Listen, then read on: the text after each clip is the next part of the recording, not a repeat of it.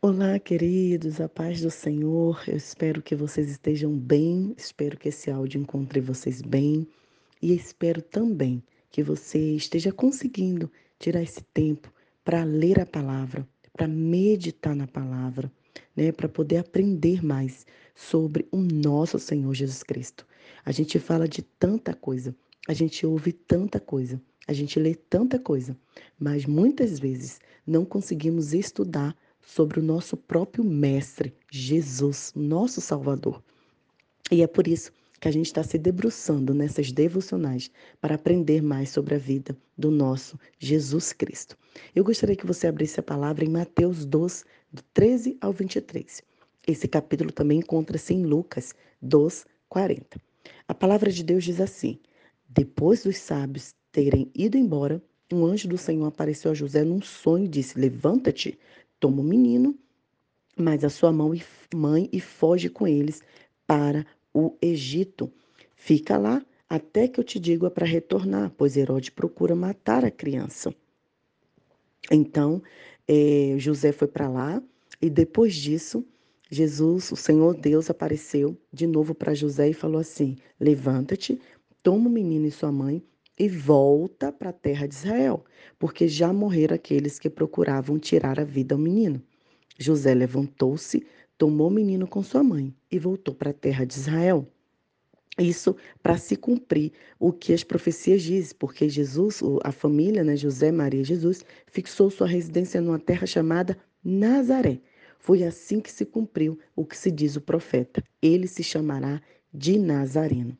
E o menino Jesus crescia e se tornava forte, cheio de sabedoria, e a graça de Deus estava sobre ele.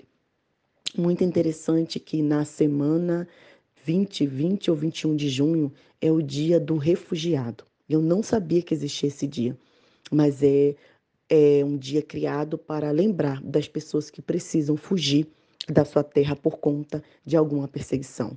E é muito interessante que o nosso Jesus passou por isso. Ele viveu tanto a nossa pele que ele também foi um refugiado que precisou fugir e para outra terra para poder se esconder.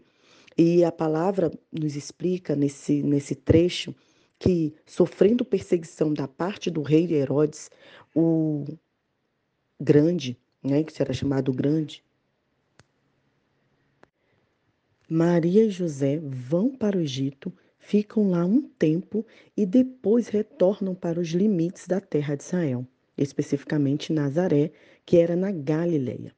E aí a gente pode ver se cumprindo, né, o que diz lá em Isaías 9:1, que apresenta a Galileia como sendo a região que habitavam os gentios. Você sabe o que são gentios? São todas aquelas pessoas que não eram judeus.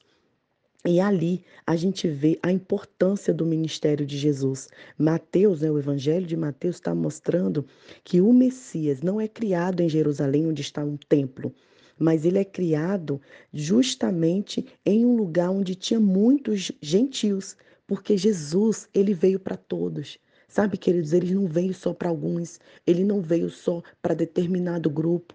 Tem muita gente que se diz seguidora de Cristo, que acha que Jesus veio só para aquele grupo. Não, aquele pessoal lá não tem que ir para a igreja, aquele pessoal lá não tem que adorar.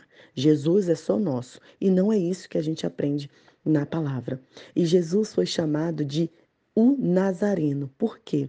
Porque a cidade de Nazaré, né, que ela nem era mencionada no Antigo Testamento, ela aparece nesse momento. E foi lá onde Jesus cresceu e desenvolveu, começou de fato o seu ministério. Jesus, o Nazareno, é o Messias que veio da periferia, não do centro do poder. Eu já compartilhei isso, né, queridos? Que Jesus, ele fez questão de nascer num lugar pobre, de viver em um lugar pobre, onde não tinha nenhum atrativo. Ele não nasceu em Jerusalém, mas em Belém. Ele não foi ungido num palácio, mas às margens do rio Jordão. Não foi criado na corte real, mas em Nazaré, no meio dos gentios. Finalmente, não foi sacrificado no templo, mas fora da cidade. Como Nazareno, ele foi uma figura daquele que foi desprezado por todos. O nosso Jesus Cristo não teve nenhum mérito. O nosso Jesus Cristo não teve nenhuma vida próspera, né? Nenhuma vida na qual nós gostaríamos de copiar. Eu vejo tanto se pregar um evangelho de prosperidade, de vitórias, e a gente esquece que o nosso Jesus, né, o nosso Salvador, ele teve uma vida, sim, de humildade, uma vida íntegra, mas uma vida sem nenhuma riqueza. E a gente falou de perseguição e estamos falando de uma vida sem nenhum atrativo. Uma vez perguntaram assim ao meu esposo, que é professor do seminário, qual é o benefício de se seguir a Jesus? Para quê? Por que que eu tenho que seguir, né? O que que eu ganho seguindo a Jesus? Uma pergunta um pouco forte, mas muito interessante. Muita gente segue a Jesus simplesmente para ganhar bens materiais, poder, né, status, mas não é isso que Cristo nos oferece. E sobre a perseguição, queridos, a gente precisa repensar. Quantos países, quantos irmãos nossos hoje estão sofrendo perseguições? Quantos irmãos nossos não podem ouvir esse áudio, porque não podem falar o nome de Isa, o nome de Jesus, o nome do nosso Deus, Yavé. Não podem mencionar, não podem participar de grupo do WhatsApp. Isso é perseguição.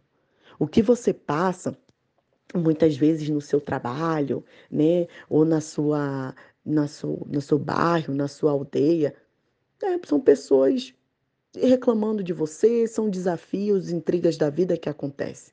Mas perseguição pelo evangelho, será que você tem passado? E será que você sabe o que é isso? E será que se você passasse, você continuaria a seguir e servir o nosso Deus?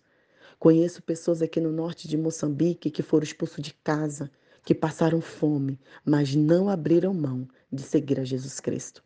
Essa é a nossa oração de hoje, que o Senhor nos ajude a sofrer as perseguições pelo evangelho dele, para que nos mantenhamos fortes, para que a gente também tenha um olhar sobre os nossos irmãos perseguidos, que a gente ore por eles, que a gente clame por eles, para que a gente acolha o refugiado, ore pelo refugiado. No Brasil agora tem locais onde tem recebido refugiados. Eu tenho amigas que recebeu uma família de refugiados. Olha que bênção. Acolha, abrace, cuide. E a terceira coisa que o Senhor nos chama a atenção é que Jesus Cristo é o Nazareno, aquele que foi desprezado, aquele que não tinha honra, mas aquele que foi o nosso Salvador, que é o nosso Salvador. A vida com Cristo não é uma vida de glamour, não é uma vida sem desafios, não é uma vida sem lutas. Então, se você está ouvindo esse áudio pela primeira vez e você entende que você quer seguir a Cristo Jesus, saiba que Ele te convida para uma vida íntegra com Ele, mas não uma vida de riqueza. Que Deus abençoe seu coração, que você consiga fazer essa oração, que a gente possa meditar nessa palavra e entender que o Senhor cresceu em sabedoria e a graça de Deus estava sobre Ele. Pedir para que a graça de Deus também esteja sobre nós. Um grande abraço. Deus abençoe. Não deixe de partilhar esse áudio, porque muitas pessoas precisam ouvir do nosso Jesus. Até mais.